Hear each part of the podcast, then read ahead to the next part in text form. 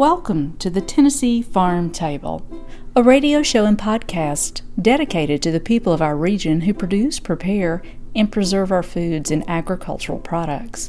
This is your hostess, Amy Campbell. Today we're setting the table with the CSA Day. What is a CSA? How does it work? And how do we find them? With our guest, Elizabeth Malater of Jim Farm in Rogersville, Tennessee. Plus, Fred Sauceman's Potluck Radio series, with novelist Adriana Trigiani talking about experiencing spaghetti as served at Big Stone Gap Elementary School in Big Stone Gap, Virginia. Also, I visit with Chef Travis Milton a few days before the opening of his brand new restaurant named Milton's, located in St. Paul, Virginia. And I've got a big list of events happening today and upcoming that are agriculturally related. And now, with our theme song, it's Monroe County, Tennessee's very own Emi Sunshine. Little honey bees flying around, little green peas from the ground, buttermilk biscuits nice and brown. Bring it to Tennessee farm table. Butter beans, peas, beets, and chard. Chickens running in the yard. Catfish frying in that lard. Bring it to Tennessee farm table. Cast iron skillets, good and hot. Watch it steam and crack and pop. Cornbread bacon in that stove. Bring it to Tennessee farm table. Pick them maters good and ripe. Dropping black and candy stripes. Look at 'em loading down those vines. Bring it to Tennessee Farm table. Bring it to Tennessee Farm table. Community Supported Agriculture, or CSA for short. That is one of our topics here today on the Tennessee Farm Table. Our first guest is Elizabeth Malater from Jim Farm in Rogersville, Tennessee. She and her family own and run this farm, and while they are not offering a CSA this year, she's going to describe to us what a CSA is and generally how it works. So let's hear from Elizabeth now and have her describe to us how a CSA works. Some might not know what a CSA is, just a Well, the letters CSA stand for Community Supported Agriculture. And the theory is that you pay us a little bit in advance, maybe a month or six weeks in advance, two months possibly, to help us get our season started because there are lots of things that have to be bought before anything can be produced. And in return, we obligate ourselves to provide you with a certain amount of food that's pre pre agreed. You know, we we arrange that in advance, um, but we set a period of time, five or six months, and for each of these months, we're going to deliver a certain amount of food to you. If you've just joined us, you've been listening to Elizabeth Malater from Jim Farm in Rogersville, Tennessee on the topic of community supported agriculture. If you're interested in learning more about CSAs in our area, meeting farmers and comparing CSAs and what they offer and possibly to sign up for one, there will be a CSA fair in Knoxville on Monday, March 19th at Whole Foods on Paper Mill.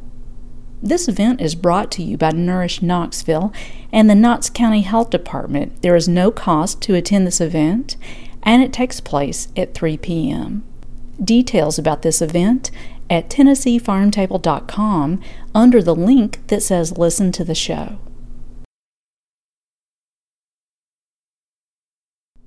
And coming up, we get to hear from Fred Sauceman of Johnson City, Tennessee, with his Potluck Radio segment featuring novelist Adriana Trigiani talking about experiencing spaghetti as served at Big Stone Gap Elementary School in Big Stone Gap, Virginia.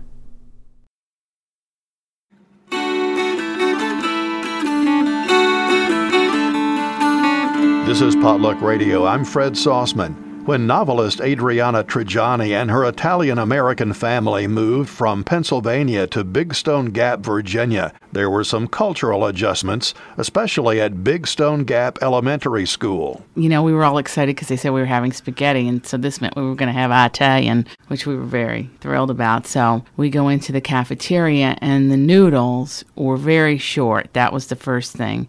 They were shaped like spaghetti, but they were so boiled you could see through them. Al dente was not in the lexicon, and they were rinsed, which we never do. We strain them and get all the liquid off of them, but if you rinse your noodles after you've boiled them, it takes the flavor out and then they don't hold the sauce. You want them hot to hold the sauce. And my mother talks about in her family it was al asciutto, which meant more dry, but it, it would just hold that sauce and kind of make a drier thing. Okay, well, we get to the cafeteria and it's like spaghetti day. And so it's these noodles boiled till they're transparent. And on top of it was basically chili. It had nothing to do with spaghetti as we knew it. And so we tried to tell the kids, well, this isn't really exactly what it is. And then through the years, enough people came over and ate that they got the gist of what real Italian food was. Now, my grandmother, when she got out of her car in Big Stone Gap for the first time, said, You know, it's very pretty here, but I can't live in a place where they don't make cheese. She would get fresh ricotta like when it was made and mozzarella and the knots right near her house in Pennsylvania. So we had to really improvise. Cheese was the big one. We froze grated cheese that we brought down. My mother would portion that out. And my grandmother, we never used tomatoes from a can. She canned enough tomatoes from summer to summer for her four children. Adriana Trigiani's parents loved Southwest Virginia and never left it. I'm Fred Sauceman. This is Kaylee Hyatt of the Knoxville Permaculture Guild at knoxvillepermacultureguild.net, and you're listening to the Tennessee Farm Table. Coming up, I visit with Appalachian food cook and chef Travis Milton at his brand new restaurant named Milton's, Travis Milton is, to quote Allan Benton, a red hot chef. He's been very busy cooking up Appalachian foods and opening restaurants, and what we're about to hear is a visit I had with him that I recorded February 9th upon the occasion of the opening of his brand new restaurant named Milton's, located in St. Paul, Virginia. We're going to hear about the concept of this restaurant and what drives Travis in his endeavors right now. Lord have mercy. We're sitting here talking with Travis Milton. It finally happened. We've been talking about this for like three years. I know. Yeah. It's so good to see you. I know, you too. You're in the kitchen at Milton's and you just sat down. This is probably the first time you've sat down since you got up this morning. I think I've had about five and a half hours worth of sleep in the past four days. Oh my goodness! It's oh worth my it. goodness! You know, it's well, it's a beautiful drive up this way. It is. This part from Bristol. I love it every day. Yeah. yeah. Well, here you are in St. Paul. Yep. And uh, is this your hometown? Uh, I'm I'm a mile and three quarters from my hometown. Okay. Castlewood. You pass through Castlewood on your way here from Bristol. It's and you would blink if or you would miss it if you blinked. Yeah. It's yeah. it's it's two red lights that are about hundred feet away from each other. And Man. that's it. Yep. Well, um, you you're a big deal in this uh, whole Appalachian food deal going on right now, and how did it get like that? Do you know? I have no idea. Um, believe you me, I I have no idea. But I think one of the biggest things was uh, there's a lot of people doing a lot of really awesome cooks, really awesome chefs doing a lot of cool stuff in Appalachian food, and I think I think that's what did it was. Uh, you know, people people finally recognizing because it wasn't just a couple people in small spots. It was, you know, you've got you've got people like uh, Shelly down at Dancing Bear. You got people like Mike Costello in West Virginia. You've got you've got all these people that are just doing super cool stuff with, with the food and, and really respecting the roots of it in Appalachia, and it really shines through. And people, think people are now starting to recognize that. Absolutely.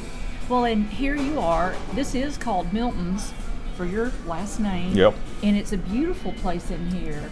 And um, what's the what's the food gonna be like? Um, the way I the way I describe it is it's kind of my homage to to the old roadside greasy spoons throughout Appalachia that you, you would find. Um, it's kind of you know I grew up in you know I, I, always thought it was a very derogatory term when I was a kid growing up in my grandparents' restaurant. Uh, you know, some people would call it a greasy spoon, or, or my, my grandparents would, would refer to it as a greasy spoon, and um, you know, I, I that- was the foundation of like my my knowledge of cooking, and you know, it's a big part of why I love Appalachian food and being down here. It's what got me, you know, got the passion under me of wanting to cook. So it's kind of my my homage to that with you know my my experiences kind of intermixed in. So um, it's a little quirky, it's a little fun, it's a little different, but it's it's all things that you're familiar with, just done in a little bit of a more modern manner. It's still working with the old with the the heritage stuff. I mean, when you walk back there, I, I'm sure you saw the huge candy roaster that I've got sitting back there, and um, I just finished cooking two pots of leather britches, and um, so it's it's just looking at those things and cooking them in a slightly different way, just just a little bit different point of view. Not as far as it would be at Shovel and Pick eventually, but just a little bit more of a fun version.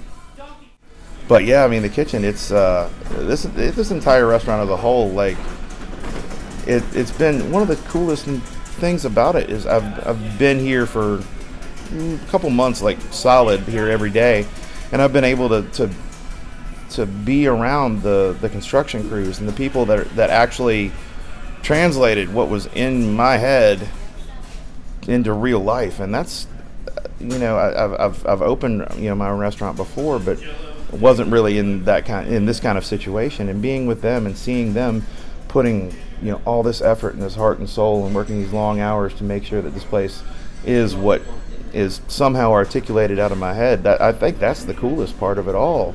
Um, you know, it's been amazing. We've been able to, you know, create some jobs for some people down here. Um, it's it's just more than I more than I even thought going into it. So Well, it seems like you are this really talented man who makes great food, but it seems to me that you just want to make where you're from better.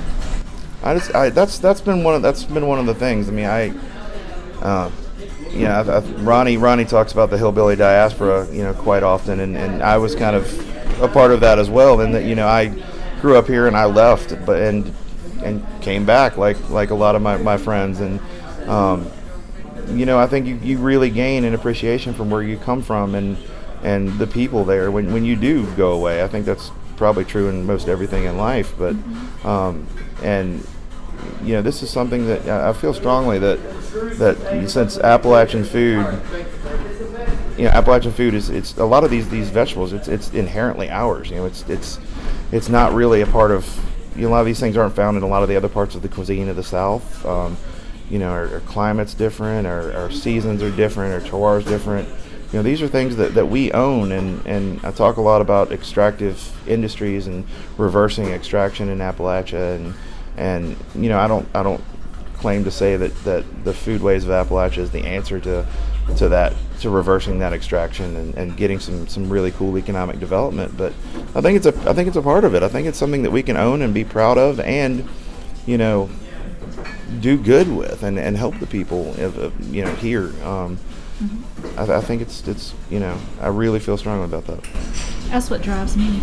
Yeah, I mean that's that's it, it's it's great and and most I, I, I think we're all lucky in that you know a lot of us know each other and that's I think that's we just kind of gravitated towards each other somehow or or the world spun and pushed us all together because we were all you know that's we all were kind of thinking that way and it's it's super amazing and insanely rewarding um, to see that other people are thinking that way and are pushing forward and and you know I, I, I think it's I think it's going to be something cool and I think it's going to do some good.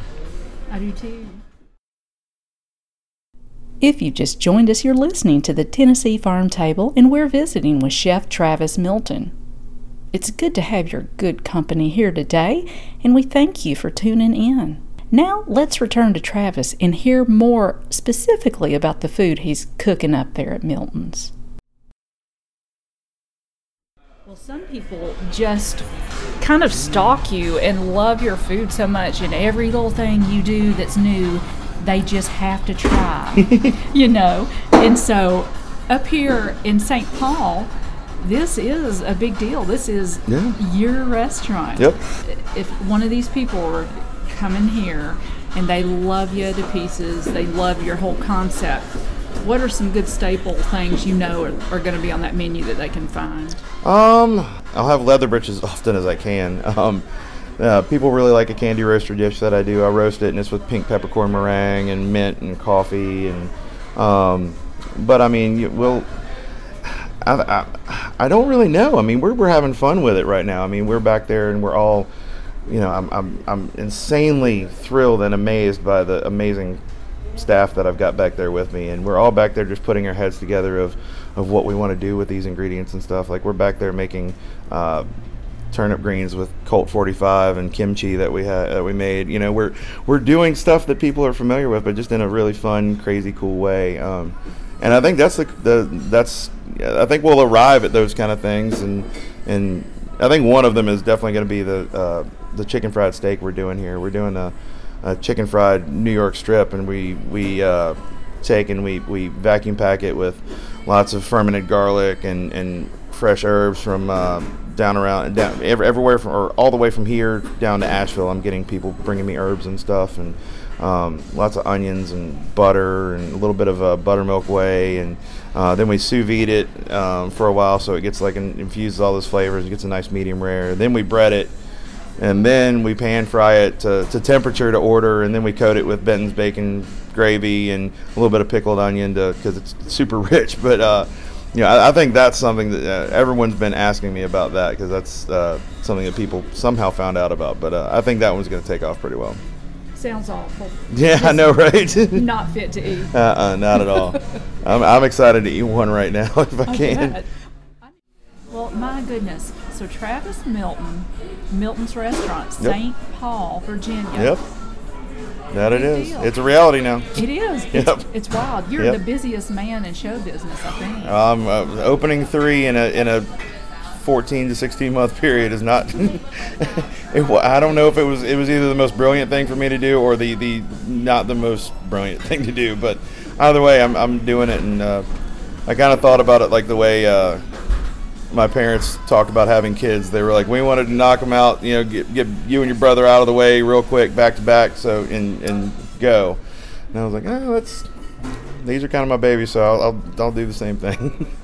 well, you've referred to leather britches.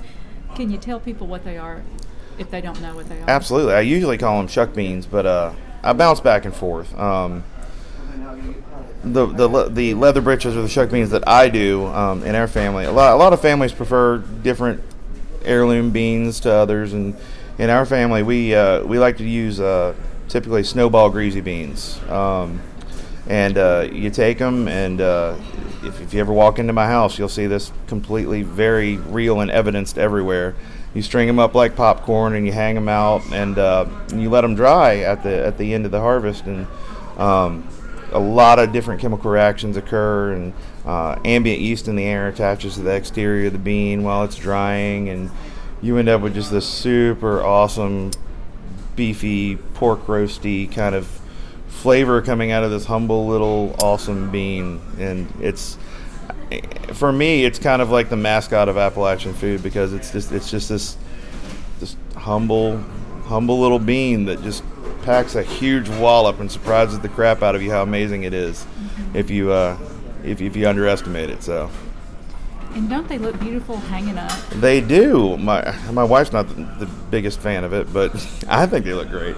Well, it gets in the way when she's trying to get clothes in the dryer when they're well, all over. I also have them hanging from like my kitchen fan. I've got it hanging over my, my dining room table. They're they're everywhere in my house. well, as people might would expect. So you're living it. That's a good thing. Yep. That's good. To death. Yep. So, um, if you had to, you're on the gallows. You've done wrong. What's your last meal and testament? Um, I typically say soup, beans, and cornbread, but I feel like I'm not the first one to say that on this. I'll say soup, soup beans, cornbread, and chow chow. I have to have my chow chow. Yeah. Do you like a sweet chow chow or a hot? I like I like spicy chow chow. Chow, yeah, yeah. yeah. I bet you make some decent chow chow yourself. Not too bad. I get in arguments with people about chow chow sometimes. There's people. There's some people that, that call it uh, corn relish, or some people call it chow chow. Some people that, that do chow chow and it's it's piccalilli, and then some people that do piccalilli and it's chow chow. It's it's it's one another part of, of Appalachian culture. You know, is it's different places had different traditions, and um, sometimes people like to butt heads with it. Like getting. It's like, nope, to- that's Yeah. that's not chow chow. That's my memo. That's the best chow chow, and it's not like that. It's, a lot of people in Virginia will, will not like hearing this, but I actually live in Tennessee now.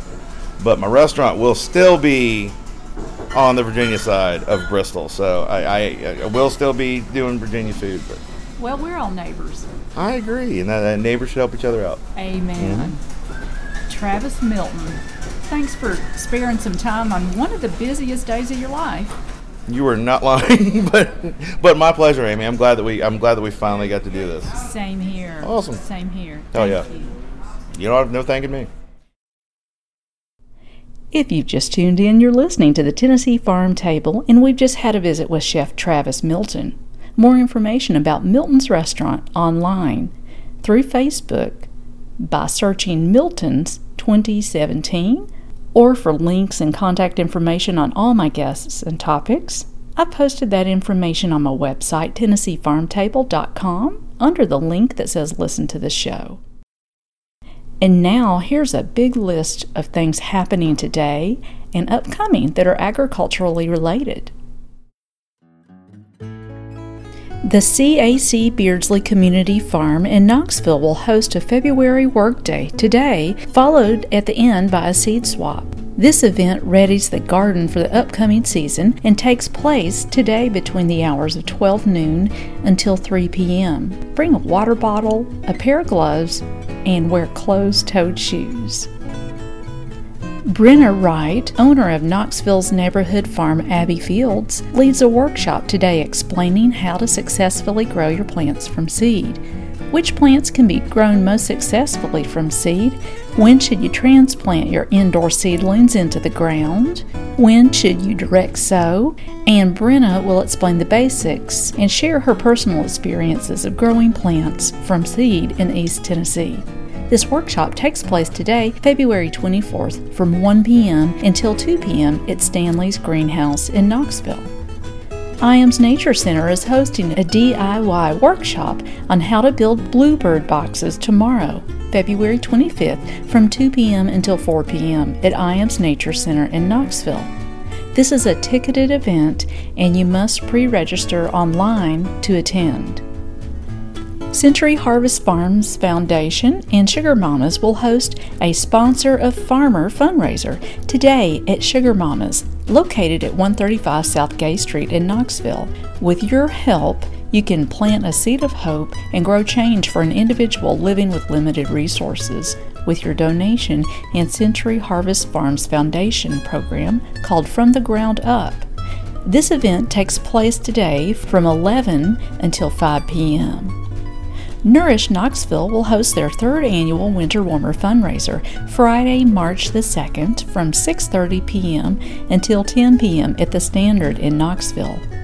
The menu will be a celebration of winter harvest in East Tennessee, featuring locally sourced ingredients prepared by Knox Mason and Emilia Chef, Matt Gallagher and crew. Dessert will be provided by Wild Love Bakehouse and coffee by Three Bears Coffee Company. There will be a CSA fair in Knoxville on Monday, March 19th at Whole Foods Knoxville on Paper Mill. This event is brought to you by Nourish Knoxville and the Knox County Health Department. There is no cost to attend this event and it takes place at 3 p.m.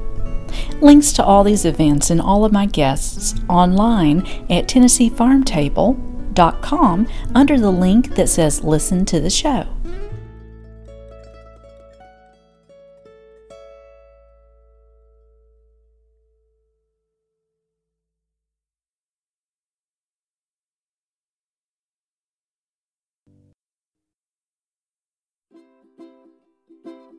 Thank you so much for your great company here today on the Tennessee Farm Table.